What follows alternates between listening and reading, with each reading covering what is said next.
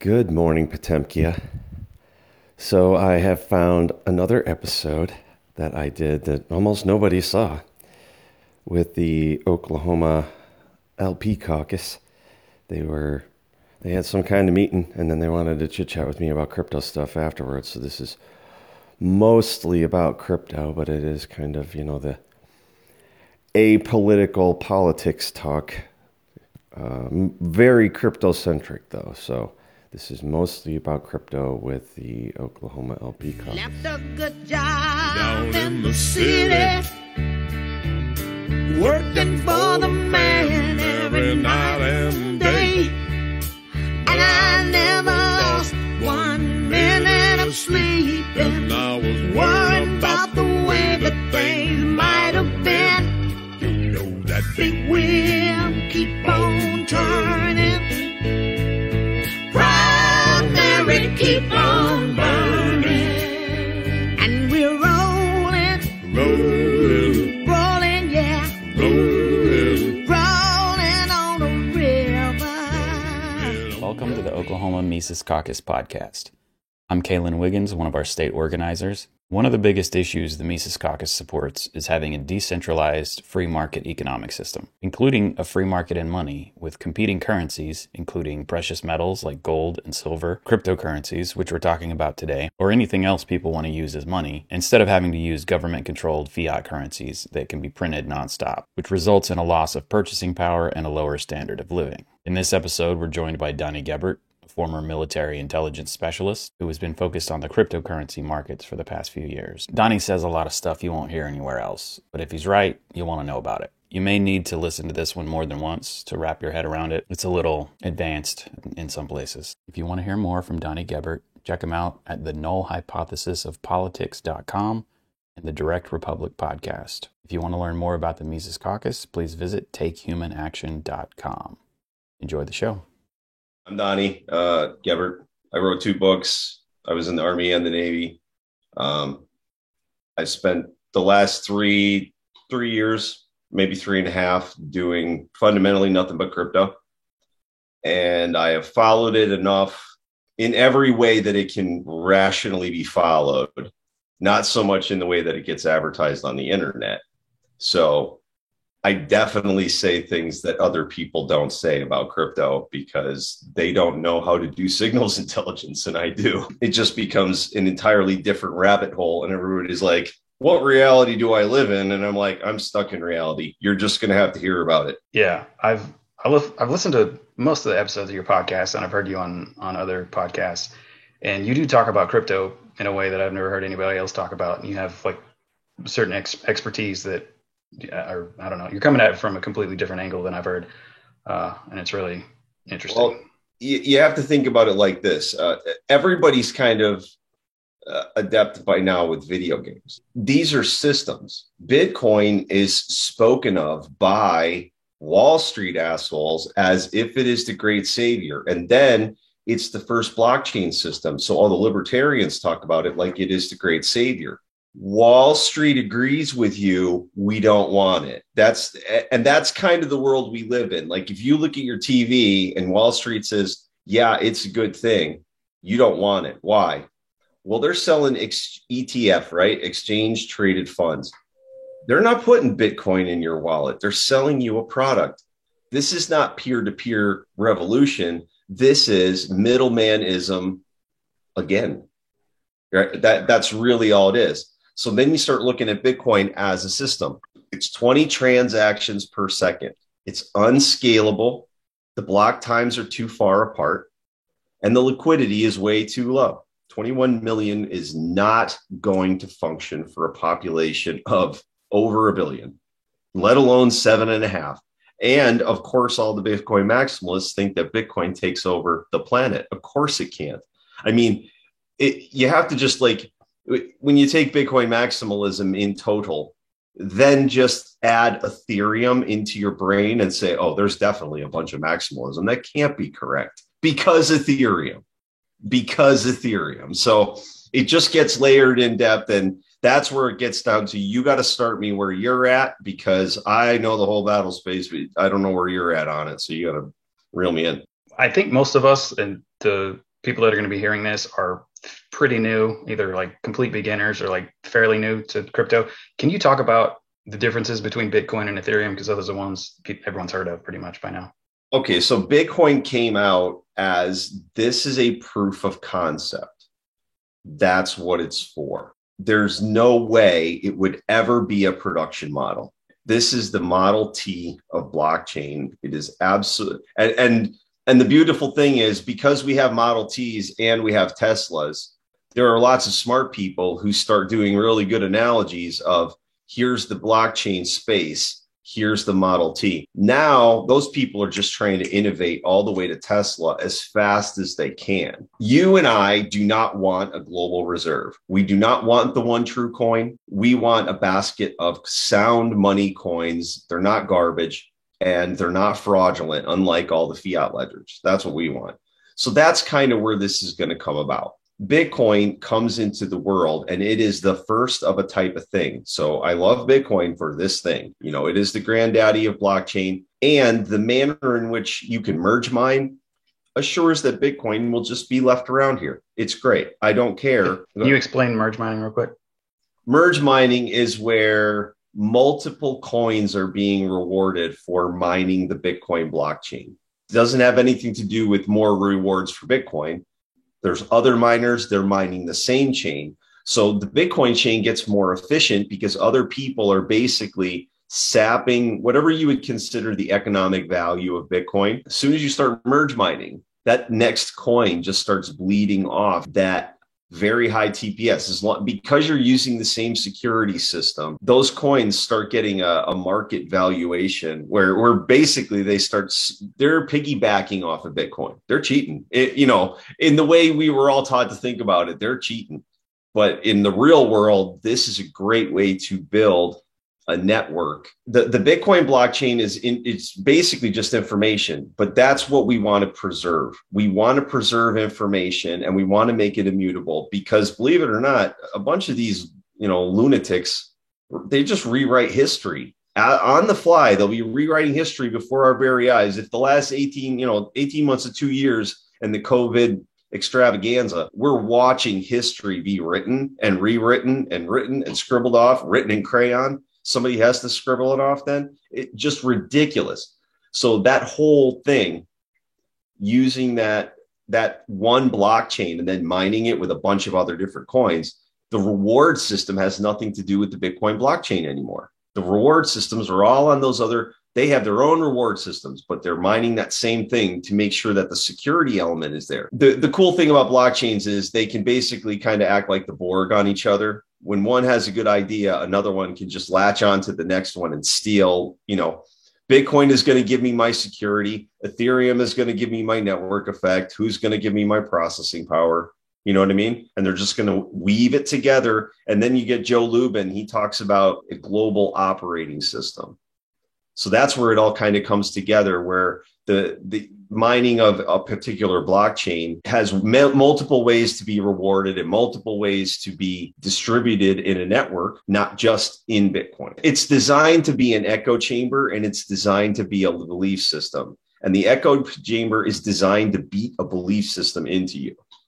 So that's why it's Wall Street and E T F and Bitcoin. And when you get out of that space, you stick your head in, it's COVID, COVID, COVID. The echo chamber is really kicking everybody's ass now. And it's really, really bad in the crypto space because I have to live in it.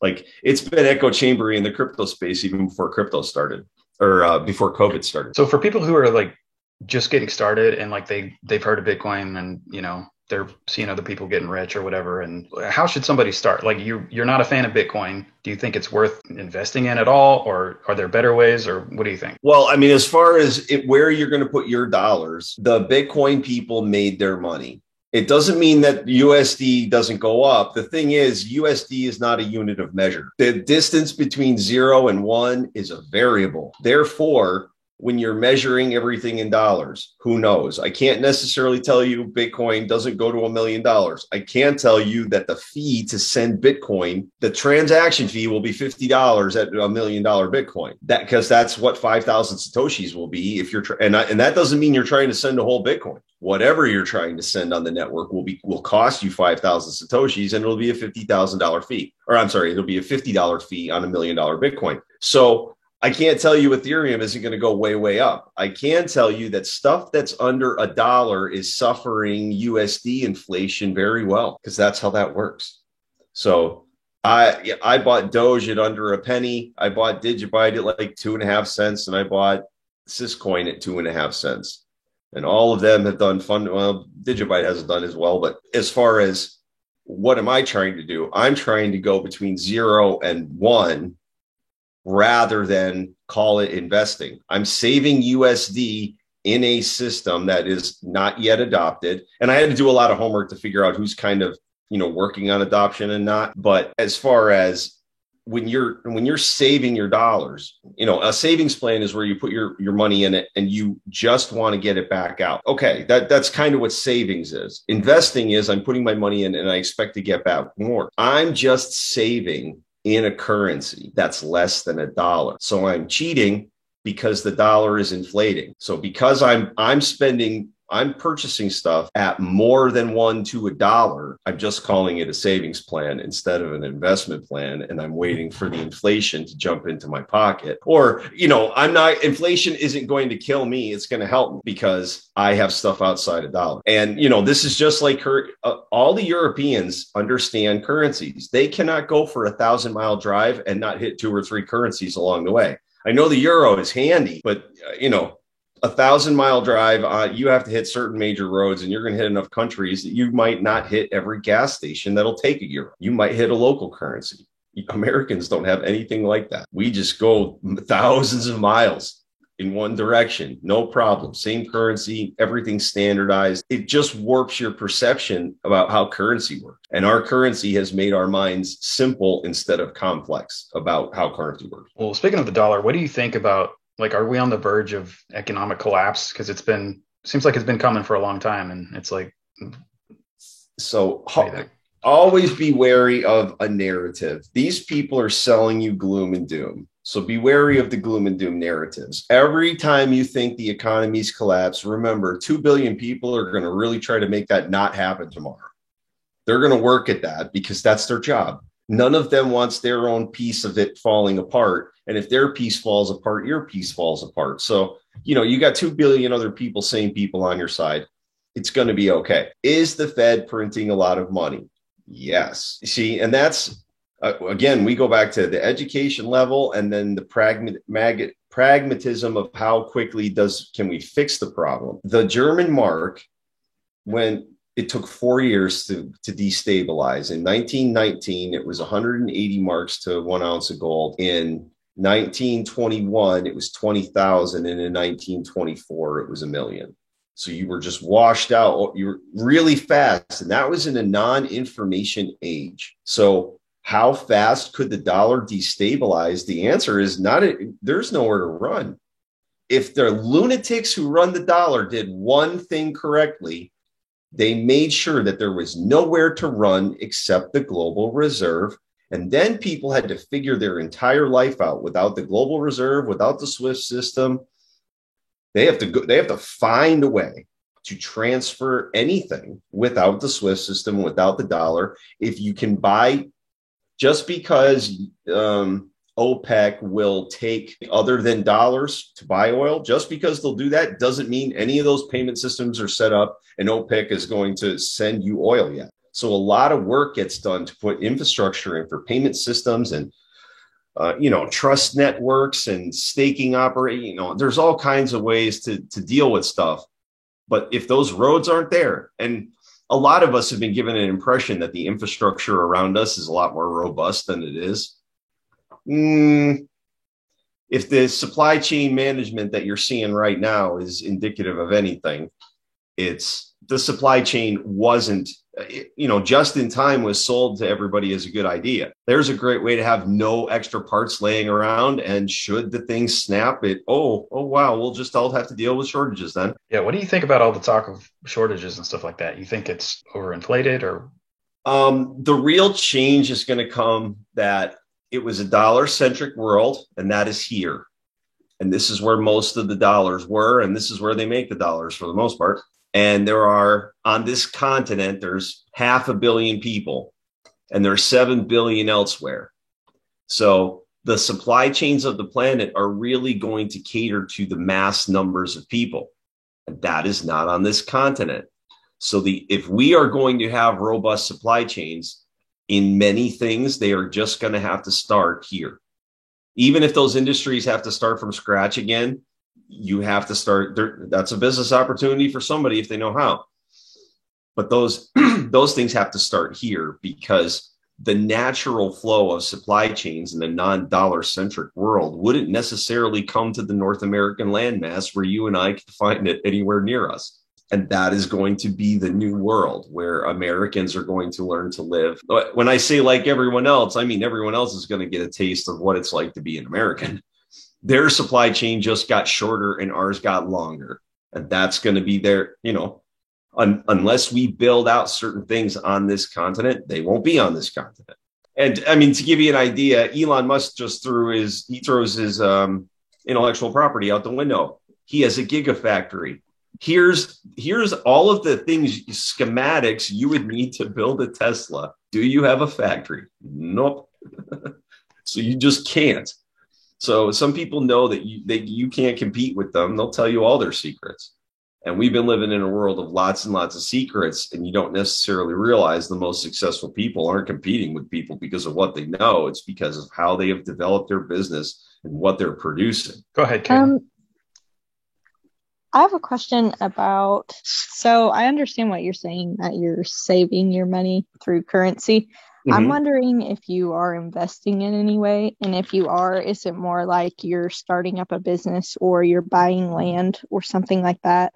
I have, well, no, not like I started trying to do this just to get, like this was originally just how, how to automate um, any type of legislative body. And, and basically, you can, if you look on the Syscoin website, um, the, there's a reference there. It'll say blockchain as a court of record. And I know you've heard that blockchain is a disruptive technology. I'm not really so much putting, um, after all the research I've done, and then, you know, the last three years, I've been doing a lot of this and not so much working. So I've got ten thousand hours invested in crypto, even though I've only been in it for three years. And as far as would I buy, an, if I had four thousand dollars tomorrow, would I purchase Ethereum? No, but that's because I know how I would buy things that are under a dollar like Syscoin or Doge, and they have a use case. And as soon as that use case turns on, I'm going to, I, yes, technically I am investing, but it just makes more sense to people if you say you're taking your dollar and you're going to buy this and it's twenty cents or this and it's fifty cents, because you're going to have more. So it, it that initial getting in doesn't hurt as much because you took five hundred dollars. Well, oh, look, I have one thousand two hundred forty of these instead of five hundred now. And then you're sitting around for a little while waiting for some development. But then uh, uh, A D A, Cardano, it, a lot of the stuff that got pushed in America was five to ten cents a year ago. And now much of it is over a dollar.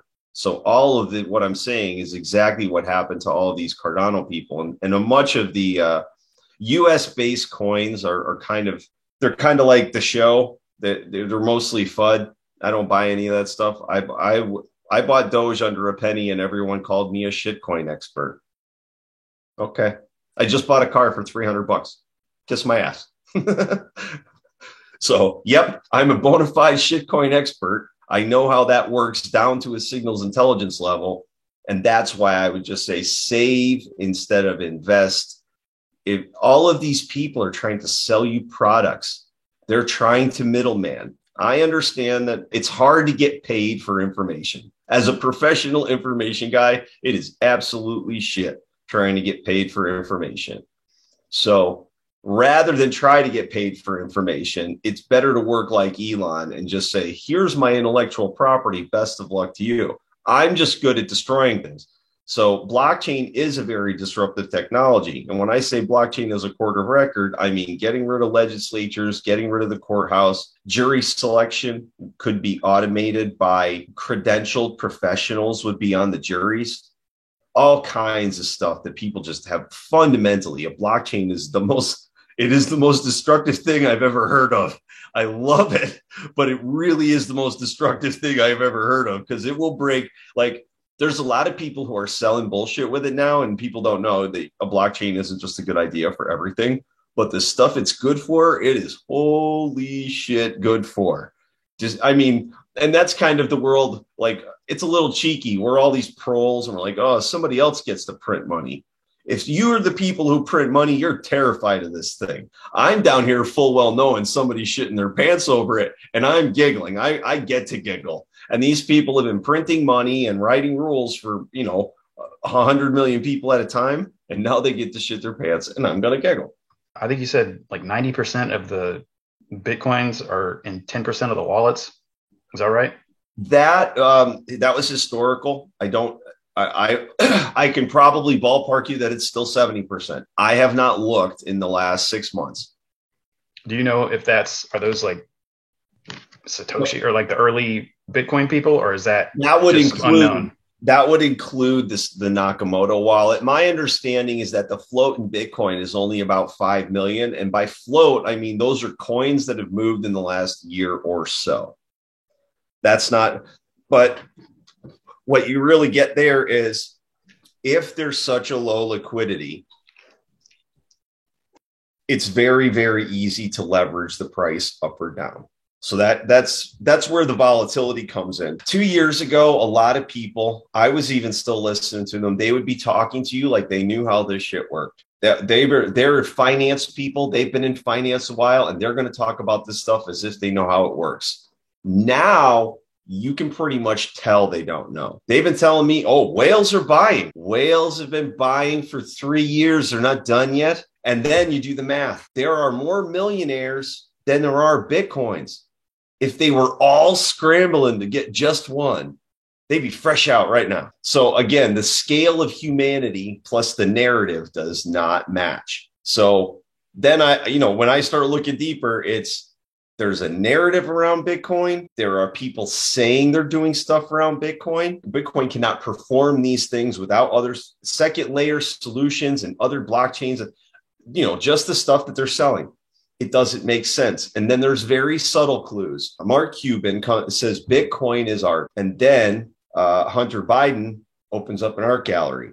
So you, and then, you know, the F B I is who stole R- Ross Ulbricht's coins.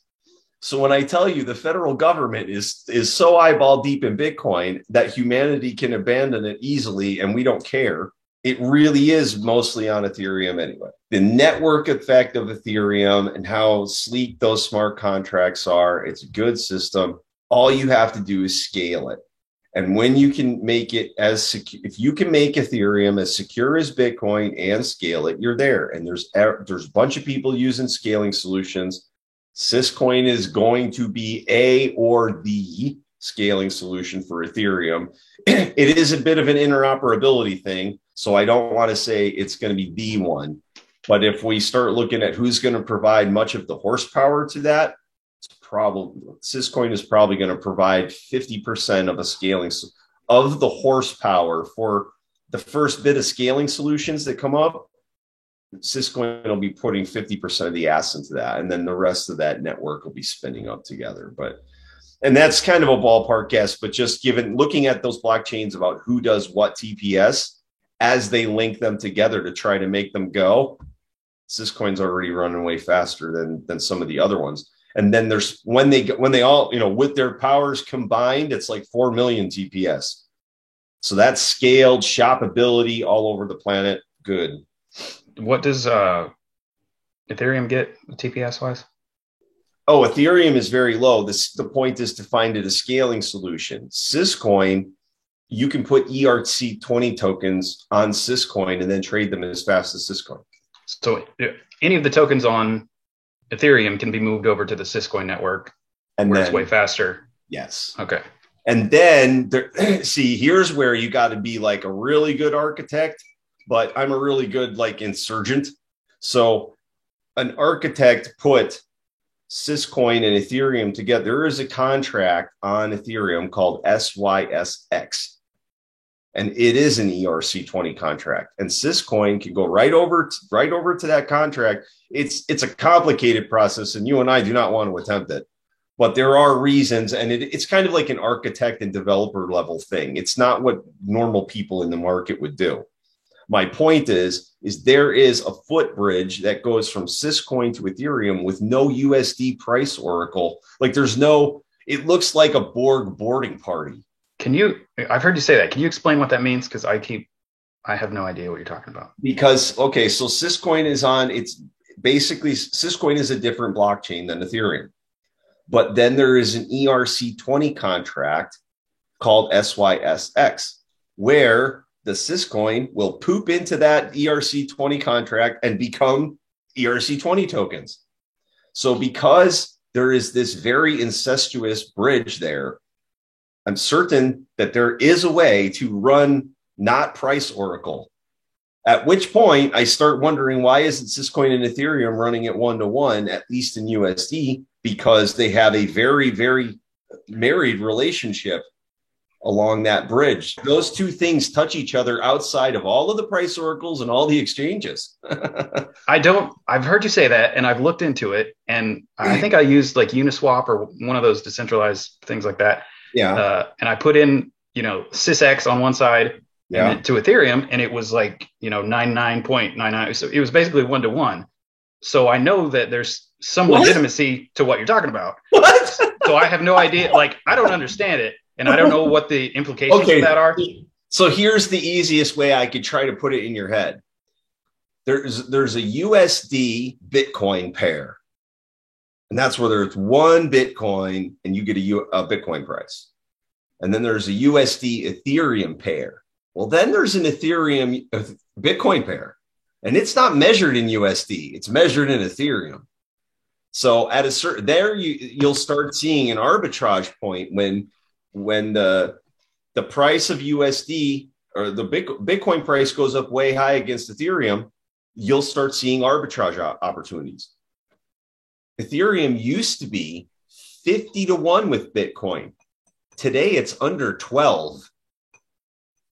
So it while while everyone has been told, watch Bitcoin and wait for the E T F, Ethereum went from ninety-five dollars to four thousand dollars and has been gobbling Bitcoin from the bottom.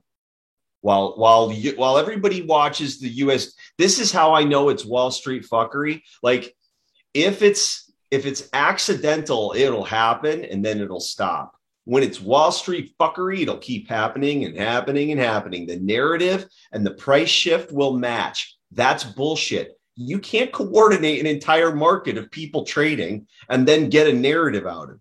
So these people are coordinating. Um, you've seen this with the Robinhood story where, you know, some of those uh, hedge funds got punched in the dick because the Robinhoodies coordinated against them.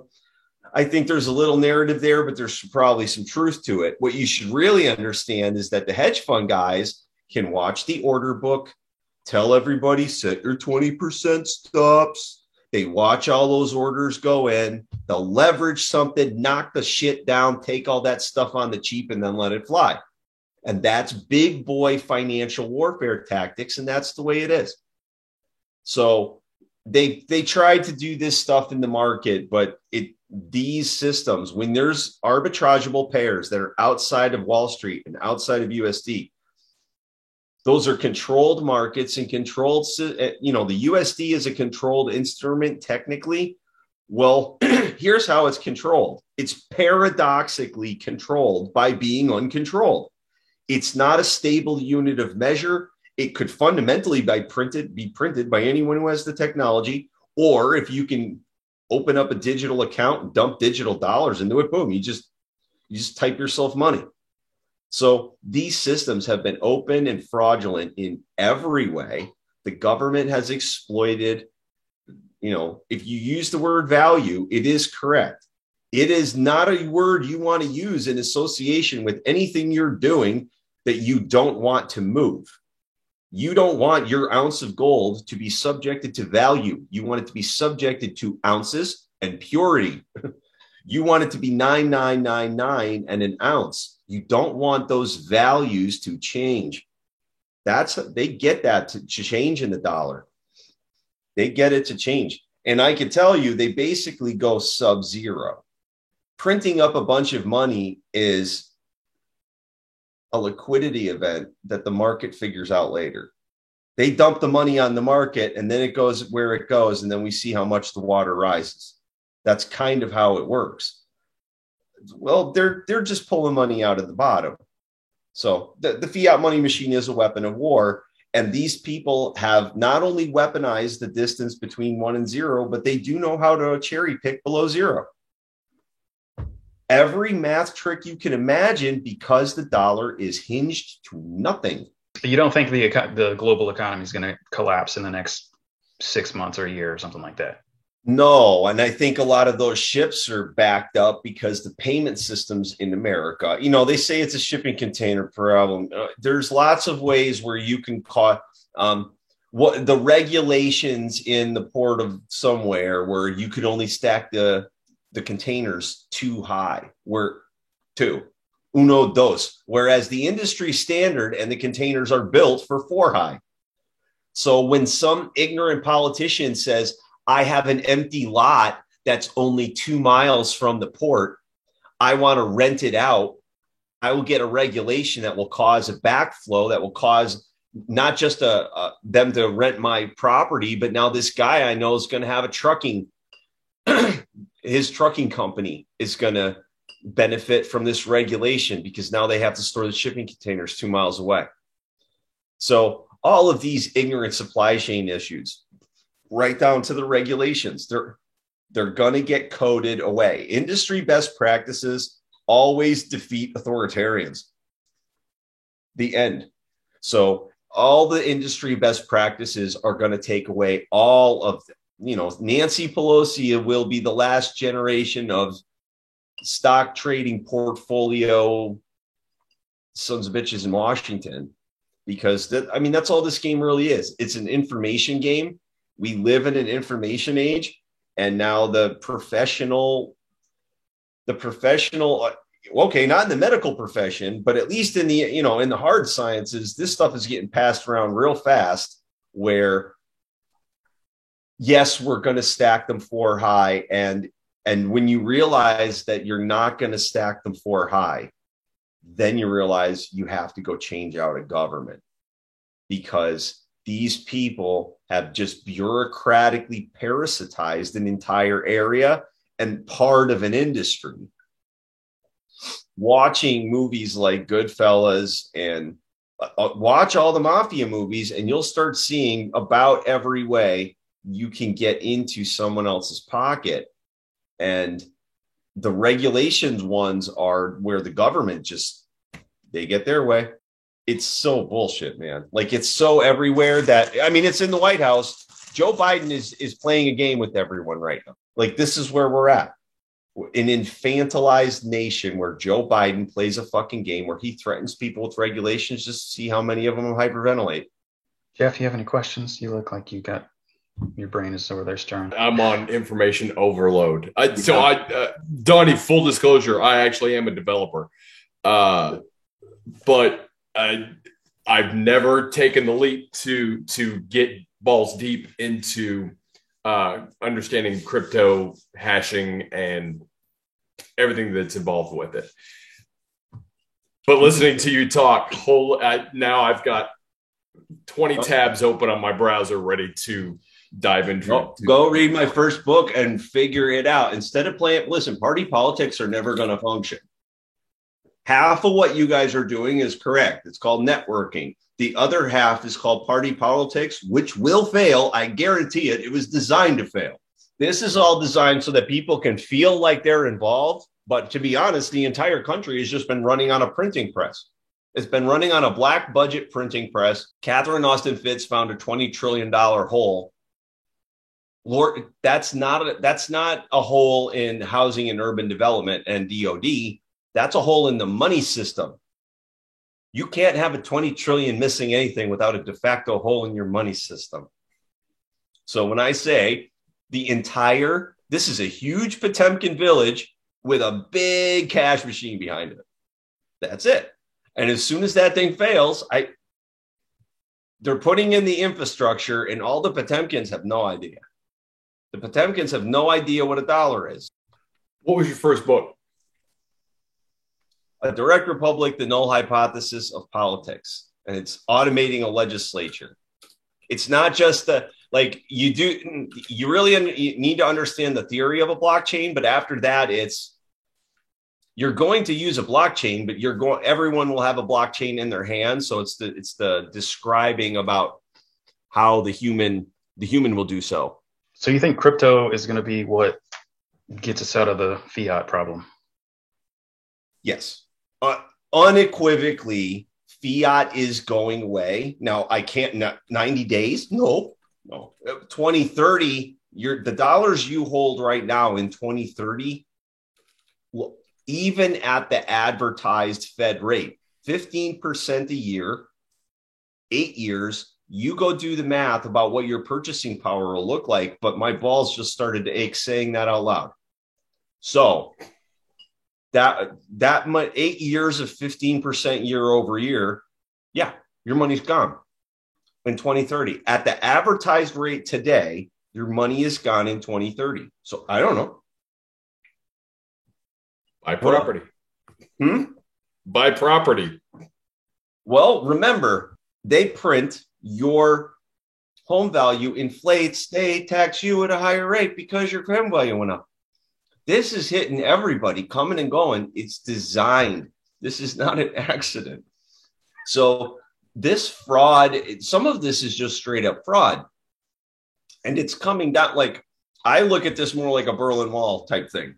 This is coming down. The question is, what kind, what kind of landing is it?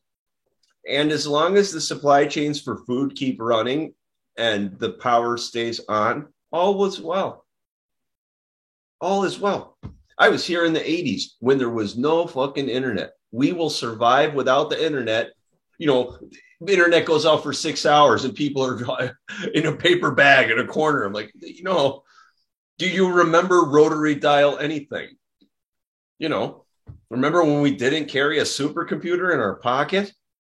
Remember that? Like, so I, I thoroughly remember the eighties. I'm fine. I'm not panicking. I think the uh, the government, the bankers have like bought up so much Bitcoin that they essentially control it and are manipulating it. Is that basically?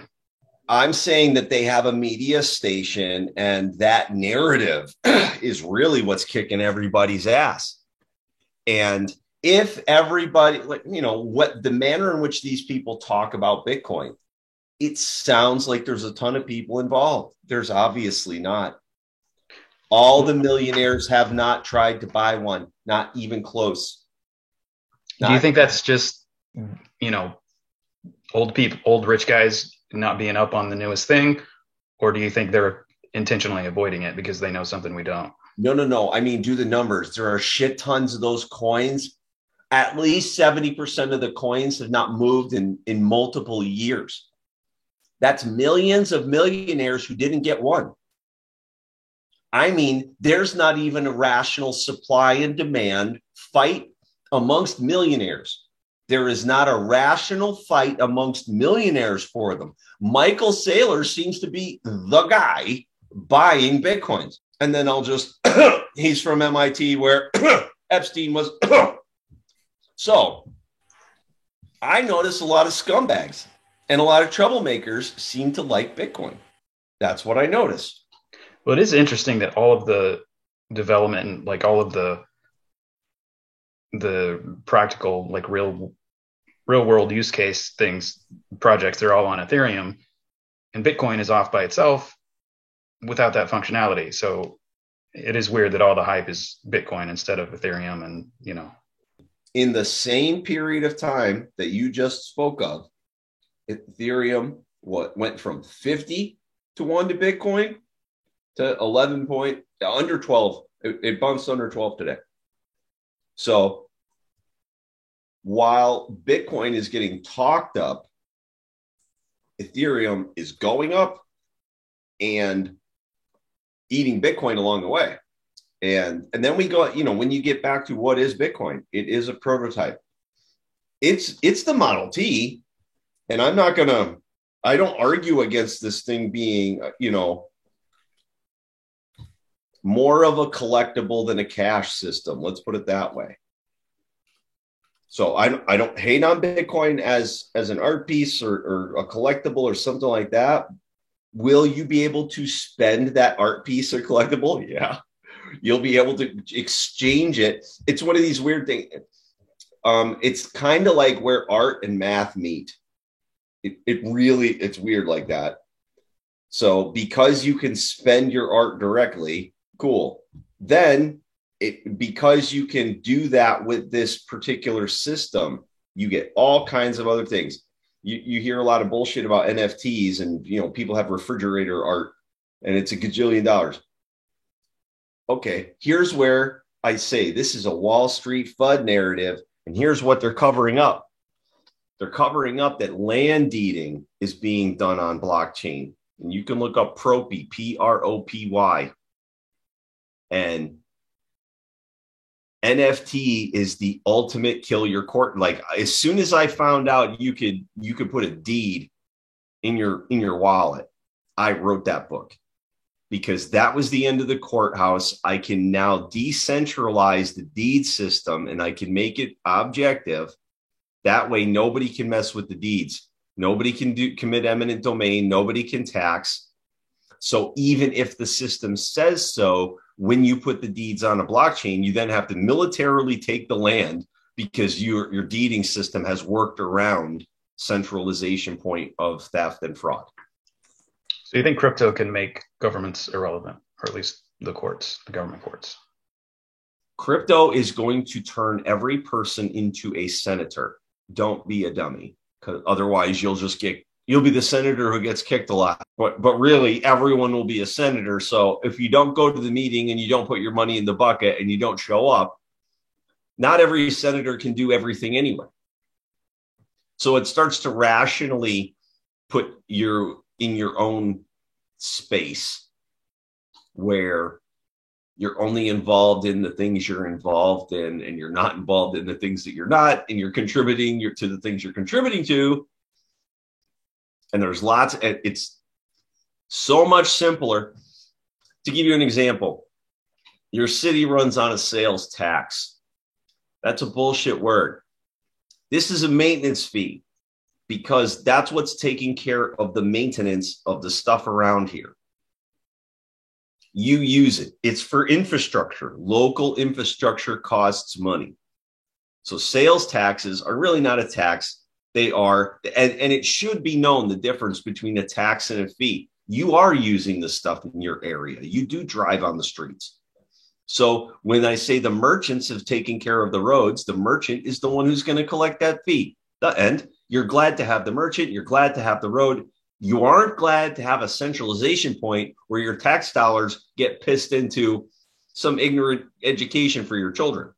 There, there are so many social justice topics in school now that they're, they're really, they should no longer be called public schools. They should be called government schools, because that's what they are. So when there's no deed system, because the deed system is on the blockchain, that means no eminent domain and no land taxation. So really, your eighth grade civics class gets to be eighth grade and ninth grade, and it gets about twice as long.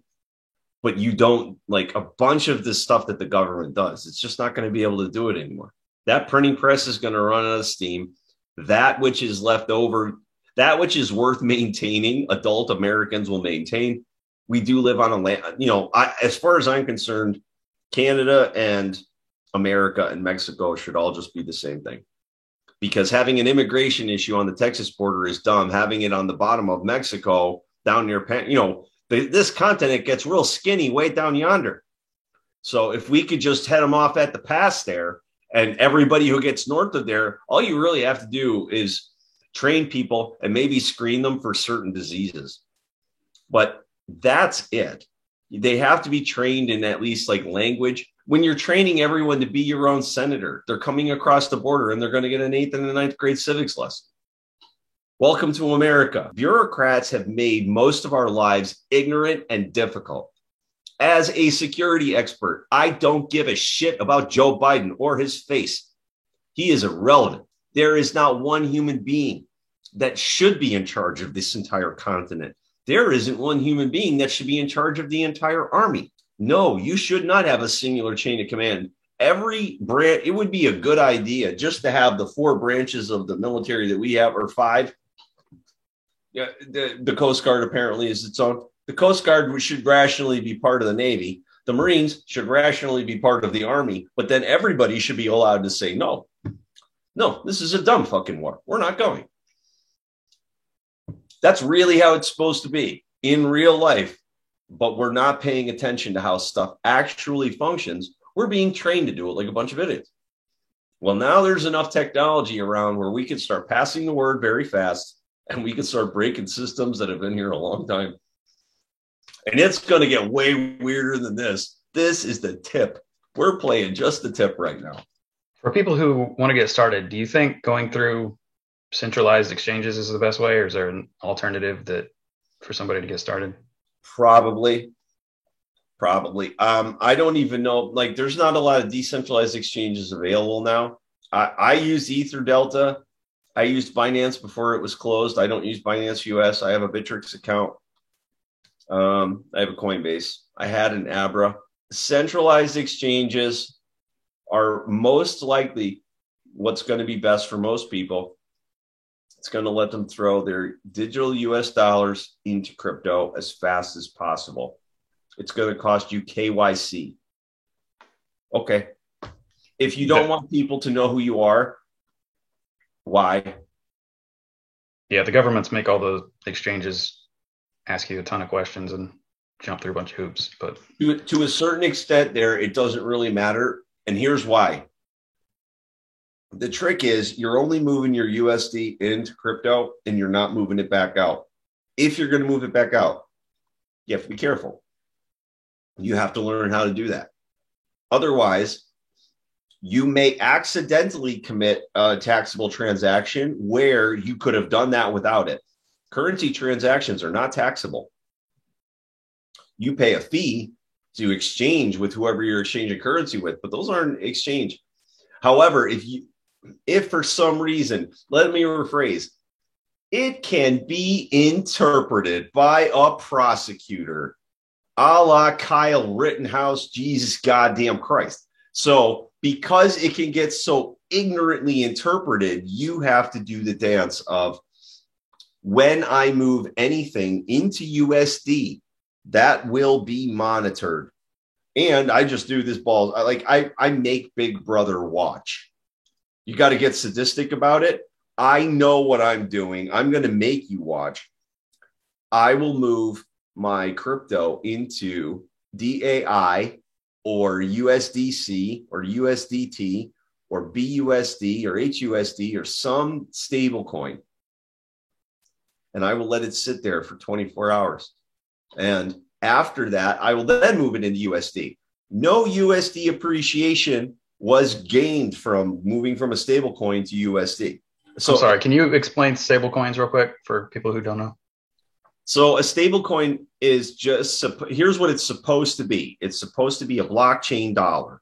So wherever you get it, you know, let's just say Binance. Binance has a B U S D account, and you put U S D in this account, and then there should be U S D pooped out on a blockchain. The end. It should. If this, the smartest ones would they just be a one-way street where it would be a Viking funeral. Your dollar would go up to this blockchain, and it would incinerate, and then become anew on the blockchain, and there that would be it. And that's not how all the that's not how all the fiat systems work. And this is the fundamental issue as to why you really have to, you know, you got to learn currency like a European. You got to understand that little bit of arbitrage you might get out of currencies, because then you have to watch a coin of your choice along several pairs. your coin E T H, your coin dollar, your coin Bitcoin, your coin B N B. And you got to watch all those pairs for what do, when there's a move in Bitcoin, what happens to my coin? Because all of those pairs are kind of, um, uh, if you go watch the Fourier series video that Destin has from Smarter Every Day, you'll see how you, you can braid a bunch of waveforms together. Well, all these charts are waveforms. Well, when you have five charts, you know, in a filing cabinet, a fi- if you had a filing cabinet full of charts, how would you braid them all together? And that's the answer is a Fourier series. Well, when you have to watch them just to see how they react around each other, that's the fun part. They react around each other. Because arbitrage is lucrative, the bots, the people set up bots. You don't think this is, it's just bots. It's not like people intentionally manipulating the prices or bots. It well, okay. So listen, when you're saying price, and, and I'm sorry, like who's running the bots? Like what is that? It assumes there's one bot. There's one person and one bot. Nope. Somebody has a better bot and it's closer, and sometimes it misses. And remember, it's not one use case. It's every dummy trying. It's the successful ones plus every dummy trying. So it it could be governments. It could be anybody programming in their basement. Correct. Okay. So mining is the way you get the coin without competition, but you compete to mine. So at a certain point, you have to ask yourself, like, how technically savvy are you? You got to be real, real, real, real savvy to play the mining game. People bought dams. People bought hydroelectric dams for cooling and for power just to run Bitcoin stuff. That's a lot, man.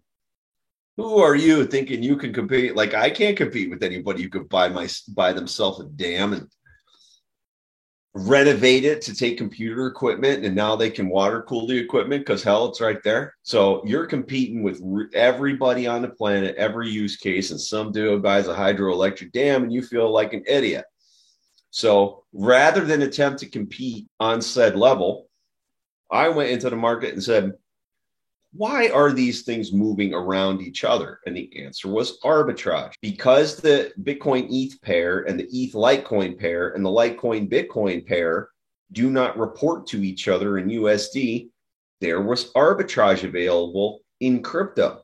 It wasn't available in U S D. And I murdered this shit in two thousand eighteen because I wasn't trading back into dollars. So I was waiting for these coins to offset against each other, and I was just throwing them back and forth amongst themselves, running up my own score. But then my U S D value of that portfolio, I sold none of the coins. I traded up, I traded up, I kept my crypto coins, and then the U S D value of that whole portfolio tanked, even though I didn't sell nothing. I'm like, wait a minute, how do I not move anything out of this portfolio, it, but the U S D drops ninety percent? How does that happen? That's when my real, my real career started. I had to go. I was on the journey. What is a United States dollar? I had to find out what it was because apparently I didn't know. How do you move a dollar price like a tide moves in and out along a shoreline? What? What? How? I want to know how. And the answer is, you're going to offset Bitcoin and, and Ethereum prices against the U S D price of a smaller coin. So every small coin is trading in Gwai, trading in Satoshis, and trading in pennies. And then they're just getting braided together in that Fourier series by adults because Fourier series does not appear in nature. So then it's keeping those things all together to where I can't eat, I can't eat those arbitrageable spreads anymore. Every time I try to go get them now, lo and behold, either that pair is closed, uh, that system is currently down for maintenance. It doesn't matter.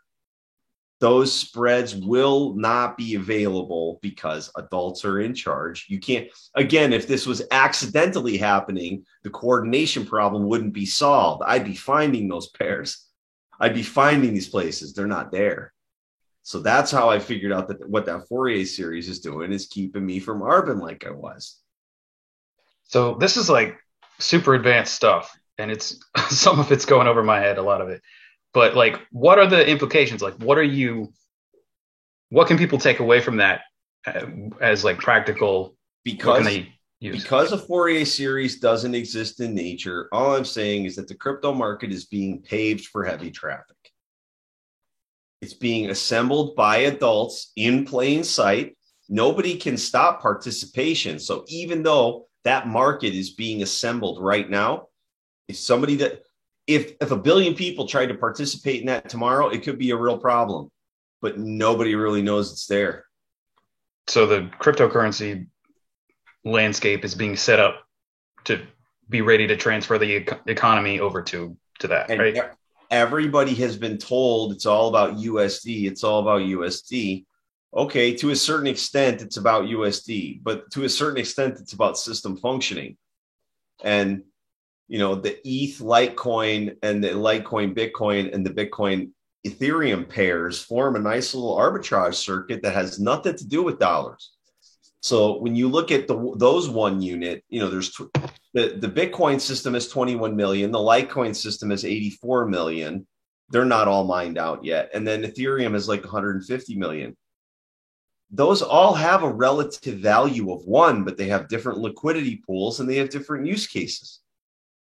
So because they're that that relative value of one is shifted by what? It's shifted by their U S D price, huh? So then you go back to Joe Lubin and he's like, this is a global operating system. So instead of looking at the U S D value, you start just looking at what do all these other pairs do when, never mind the U S D. What are all these other pairs doing? Like, holy shit. So you just really start looking at the computer talk to itself, because everyone else is basically speaking to this financial machine in dollars. They're speaking to it in fiat. But when you start watching the internal workings of the machine talk to itself, it, it's still arbitrage, but the arbitrage is taking place in non-dollar pairs. So you're watching these non-dollar pairs move while you're watching the dollar pairs. Like, holy Jesus, this is like, it looks like a puppet master. So there's no, is there no one, um, I guess, unit of measure? Like if the U S D is such a bad one, is there any that are well, more reliable, or you just have to watch how they move against each other? Well, here, here's what I mean by reliable. Bitcoin is capped to twenty-one million. There's X amount in the world. A Bitcoin is divisible by one hundred million. And nobody prints them. Litecoin is eighty-four million. They're mined and brought into the world. They're done in a unit of one, divisible by one hundred million. Nobody prints them. U S D, divisible into one hundred pennies. Every penny printed, every dollar printed, every dollar not hinged to any relative value in three-dimensional space, not pegged to anything in the market, not nothing. Pegged to absolutely nothing, therefore completely manipulable. And I could just keep going to describe how that gets done. It'll just make your fucking head hurt, I promise. It'll just make your head hurt, but that's what D A I does. So quick question, Donnie. You were talking about the uh, uh, the Fourier loop, and you're not able to anymore see any actual arbitrages in those uh groupings of coins you're monitoring. Is that true? Not okay, though. They were crazy. They there were was a crazy. bunch of them at like really disparate. I, I was trading one called Cloak, and I was making a hundred thousand satoshis per trade per coin. I was mopping. What? Yeah, that, these were twenty, these were twenty dollar coins. I was trading a hundred of them at a time, and they would flex from like one hundred sixty thousand Satoshi to three hundred, three hundred twenty. Like they would just double. So I'd throw them out the window and buy them back again, throw them out the window, buy them back again. I would, but this is exactly while I'm doing it, I'm sitting here going, is this stable? I'm I, I'm a weird video game player. I've played dozens of hundreds of video games. I started playing video games in the eighties. I've played ColecoVision through World of Warcraft, through StarCraft two. Okay, I have I've done them all. I've got every game, every video game mechanic you can play with, I'm playing with while I'm watching these markets be put together, at which point there's one mechanic that you don't have in any of your video games. Zero. It's not there. Everything's an affirmative input. Everything's an affirmative something. It's not a nothing. These people have, have figured out how to manipulate below zero, because the zero in U S D is not the zero in other things. Therefore, we can peg zero to something else, and the U S D zero is just a show. That's how an iceberg works. One ninth of the iceberg is above the water. Well, if you understand how an iceberg works and you understand that someone can drop your relative value below zero, now you got a whole iceberg worth of drop down there at ten x leverage, right? Well, one above, nine below. You got ten x leverage worth of hiding below zero. It's every shitty game Wall Street can play. I don't think you understand. I'm pissed. Like every time I, I'm describing this to you, I'm describing how some Wall Street fuck commits fraud and how a blockchain system isn't going to allow them to do it anymore. I'm happy. I'm glad. But it's just, it gets really complicated. You have to remember, all I've been doing is studying Sith Lords and Wall Street fucks. So I know how to get all of you. I'll steal all your stuff. I'll, you know, you'll be wishing for Squid Game by the time I was done. I have to jump off here, Donnie. I just want to know any other uh, uh, core advice that you could uh, impart for us. And, like, you have to do your homework. You have to do lots and lots of homework. I have a podcast that will help. I, I have a, I have a podcast, and then I was on a bunch of podcasts. Not all, most of them are about decentralized legislation. Some of them are about crypto and money stuff. So just understanding, uh, you have to do a lot of research before you put a lot of money in. However, go put fifty dollars in just to make your guts hurt. It will, it, it's, it's only fifty dollars, but you'll start watching it and you'll start thinking about it more and you'll start dragging yourself through more of the homework because you're just a little bit invested in it. But don't put big money in until you've done enough homework to say, I know why I'm doing this. To give you an example, I'm like, that's a Fourier series. I, I, I'm in my, I'm sitting in my garage alone going, that's a Fourier series. That doesn't happen in nature. According to all of these readings, I should buy this because this isn't a price signal. This is some mathematical equation that's shitting itself out into nature. Mm-mm, that's not how that happens. Somebody is performing maintenance or, or security or something here. So that's how I ended up down to Syscoin. When you're doing investing in the market, you're down to these people just purchased a gold mine. So if they go bankrupt, there's still this land to sell and I'll get my share. I'll get my money out of this company back because I'm on the A shit. You know, I have A shares. They're going to sell this piece of, there's a twelve million dollars piece of property. I'm getting my money back. That's a good, that's a good deal for you. Probably not the guy getting C shares, but it's a good guy. It's a good deal for the guy getting A shares. So just make sure you're getting A shares when you're buying. Can you talk about the, the weird thing where Syscoin spiked to ninety-six Bitcoins one day? I was watching a bunch of coins on charts way back when, and I found a half a dozen of them that spiked up to one Bitcoin, two Bitcoins, four Bitcoins. Veritasium was the one that spiked to four Bitcoins. Then Propy, the one I was talking about, the land deed one, that one spiked to two on these charts. And I'm like, that can't be right. Those things were thirty thousand Satoshis. One Bitcoin is one hundred million. That's not a little bump. That's a huge bump. I'm like, okay. So I get real incredulous about all this. Then one of them spikes to ninety-six. Now, my understanding is that that trade was either never settled or something. The, the point is, it got me to start looking at these systems differently. If you think someone was trying to trade that, everyone's crazy. But if they were doing systems testing, and they were testing money velocity and who can handle how much.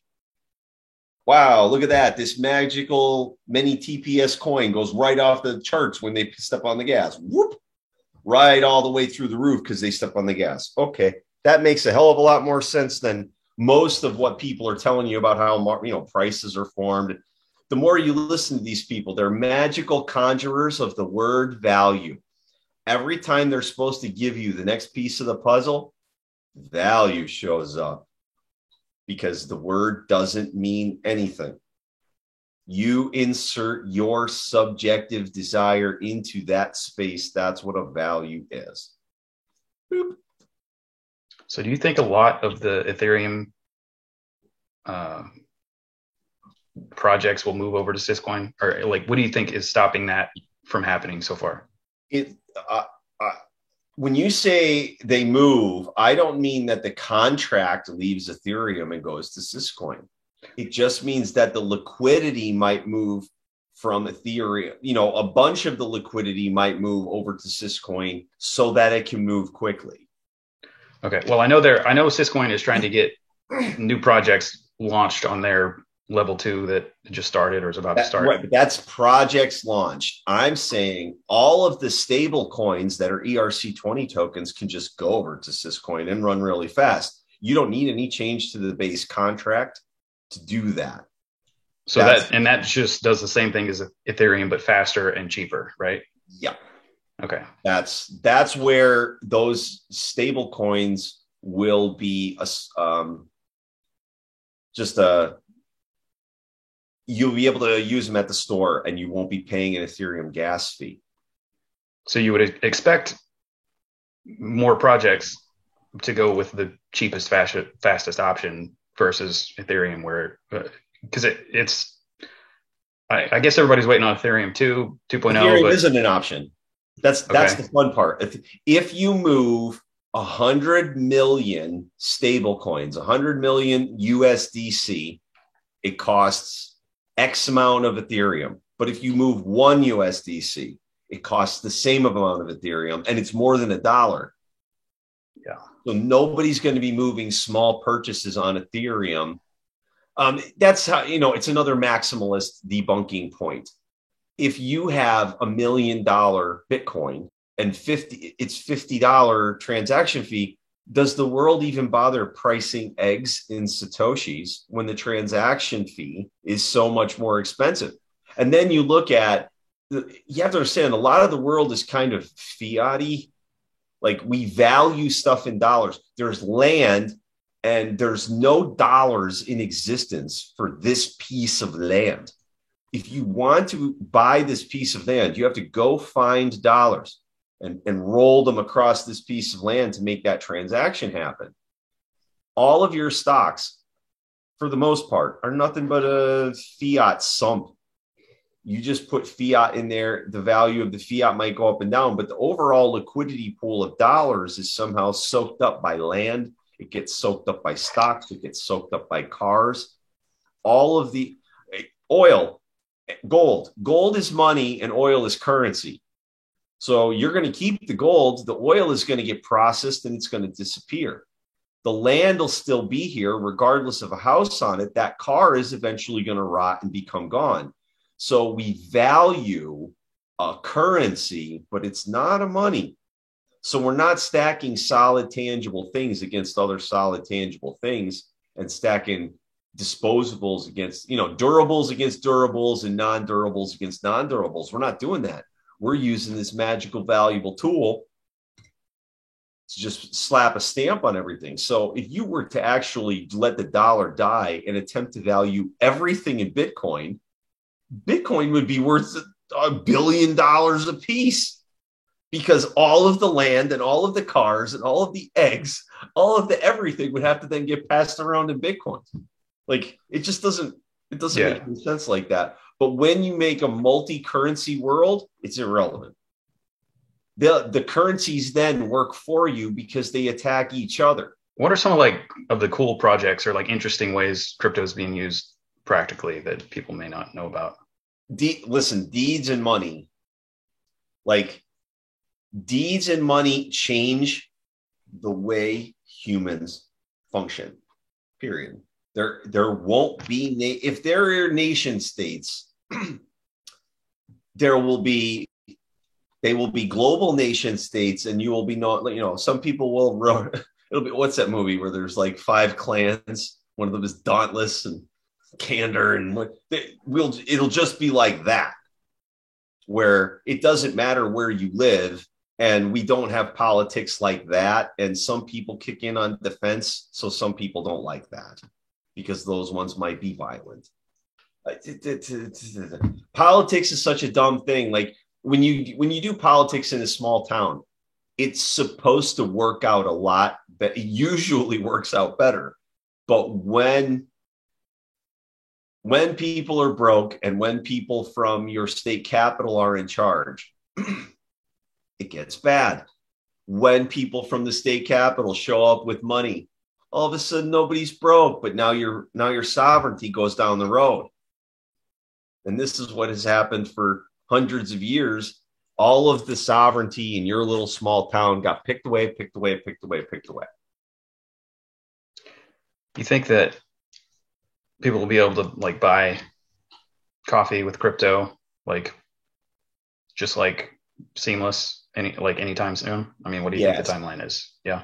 Like within the next year, there were some places that were advertising that they were going to take crypto this year. However, I have watched the Biden administration kick several cans down the road where they don't want to address an issue. And here's where I go back to, we're living in the huge Potemkin village.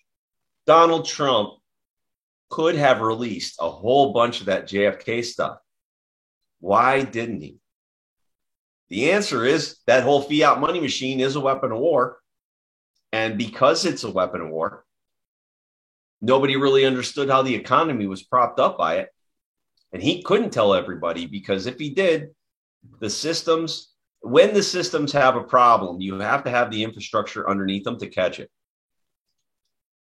Syscoin is just really getting to the place now where it could handle a lot of traffic. Like it could have handled some baseline traffic before, but it's only getting to a lot of traffic now.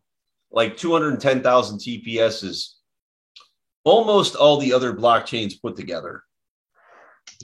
Is so, what that is. So what does that mean practically, having that much T P S? What does that enable it to do?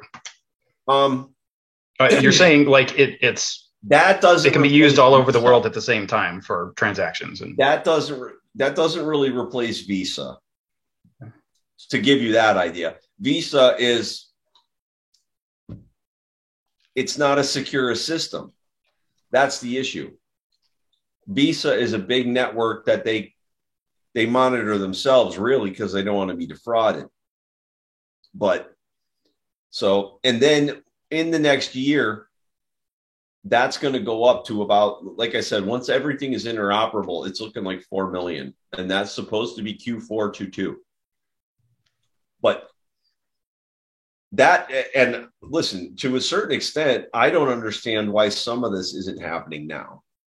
Because while you don't, the systems that are there, well, Visa is probably more reliable than crypto today.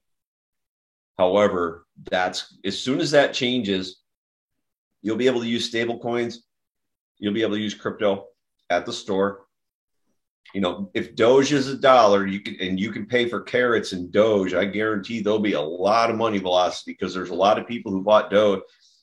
Doge is seventeen cents today. So if you go spend five hundred dollars in Doge and that goes to a dollar, you will be Three grandish. Where did you look?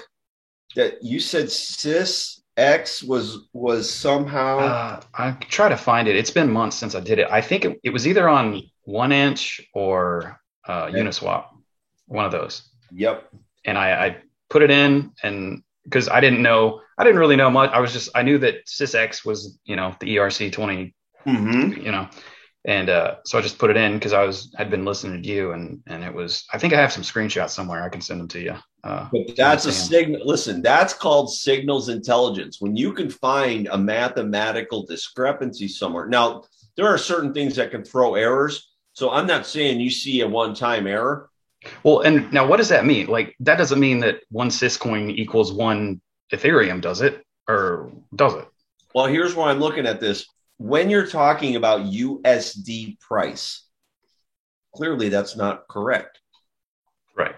But when you're talking about functioning, I don't know how a very savvy arbitrage feller will not figure out how to roll that bridge.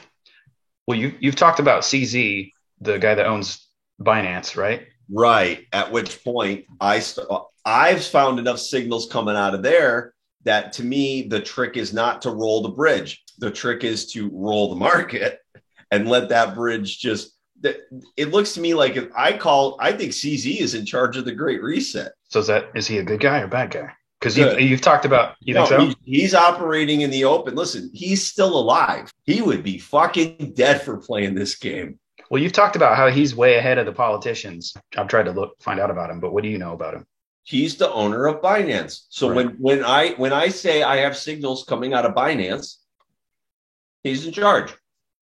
It's his joint. It's his outfit.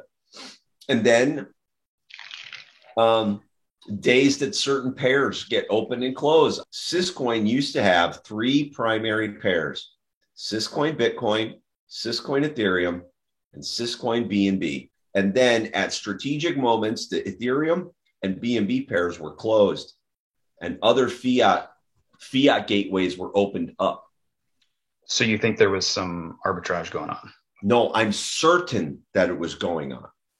Because By... I was doing it, and when I couldn't do it anymore, there was only one guy left on Earth who could. Okay. And Benzow. So you were doing it, and then it got shut off. And every opportunity I can get to run an arbitrage loop, I would try. And if I couldn't, I would find out why. So when I start finding that there, every time I try to go play fuckery in the market, someone, an adult has told me no. What I am finding is that those, that the, the market is being, it's, that's architecture. Okay. This is infrastructure being installed to prevent or catch a fiat collapse.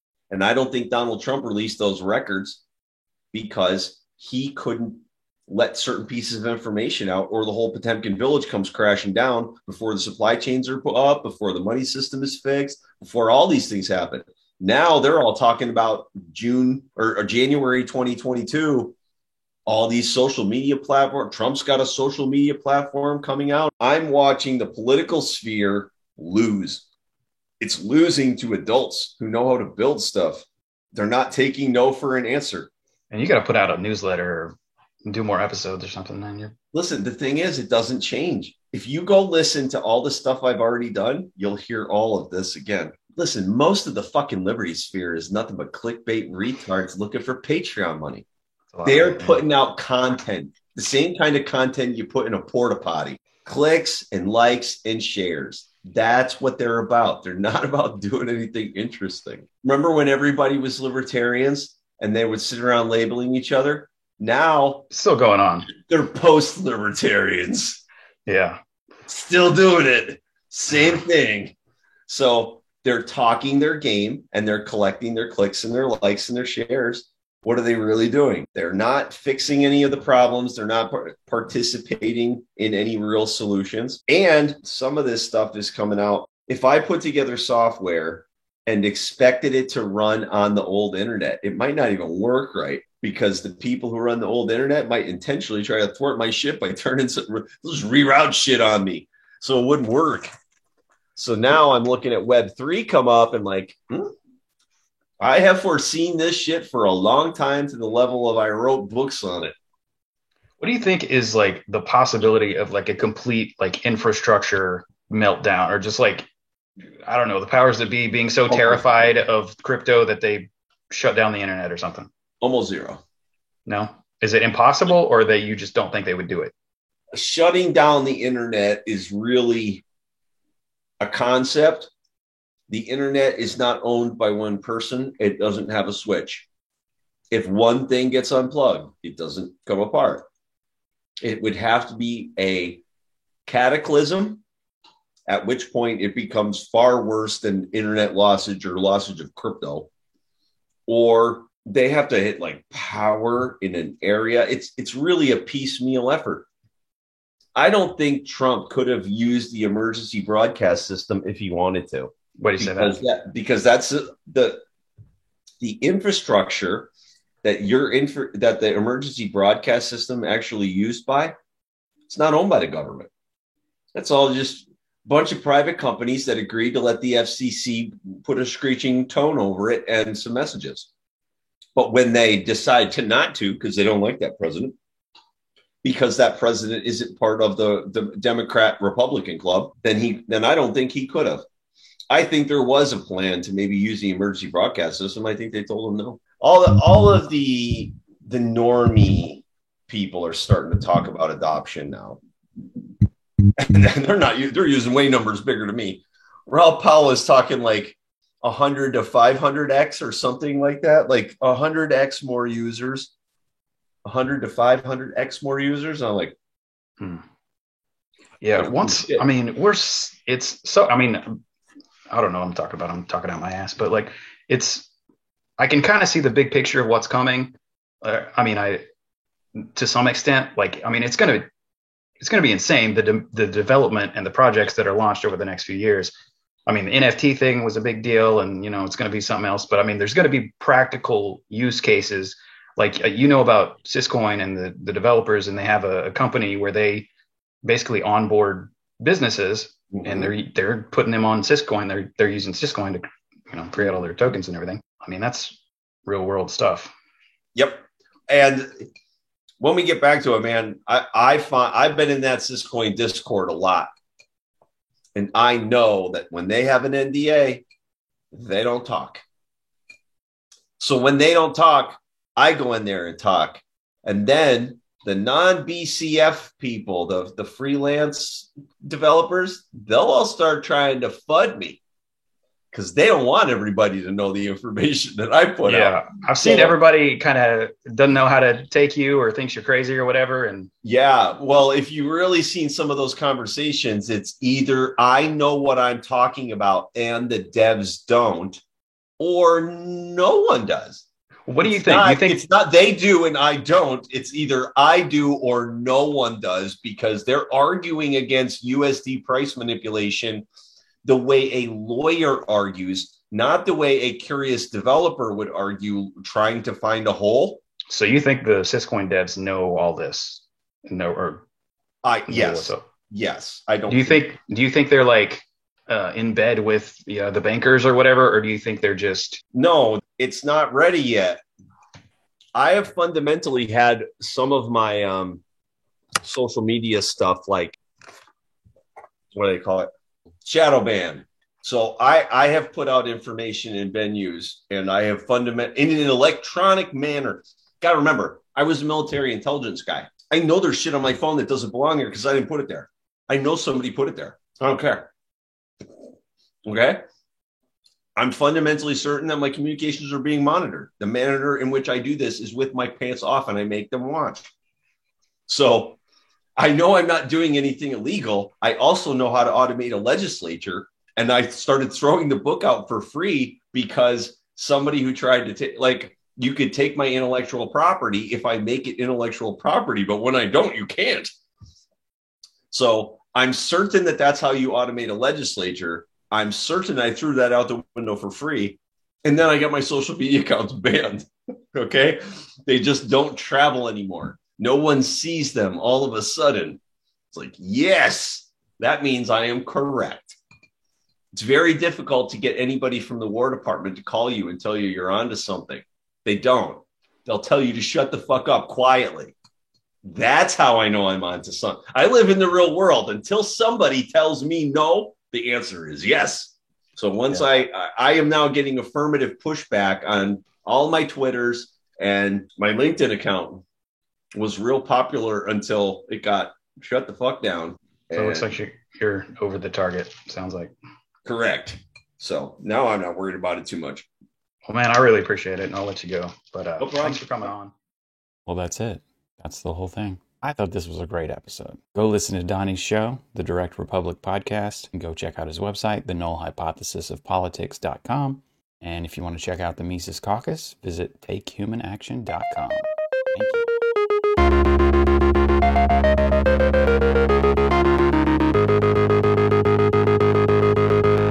When all of your flaws and all of my flaws are laid out one by one, a wonderful part of the mess that we made, we pick ourselves undone. All of your flaws and all of my flaws, they lie there hand in hand. Ones we've inherited, ones that we learned, they pass from man to man. There's a hole in my soul, I can't fill it, I can't fill it. And there's a hole in my soul, can you fill it, can you fill it?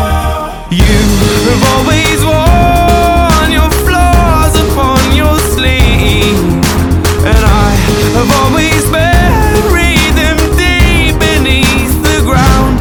Dig them out, let's finish what we started. Dig them out.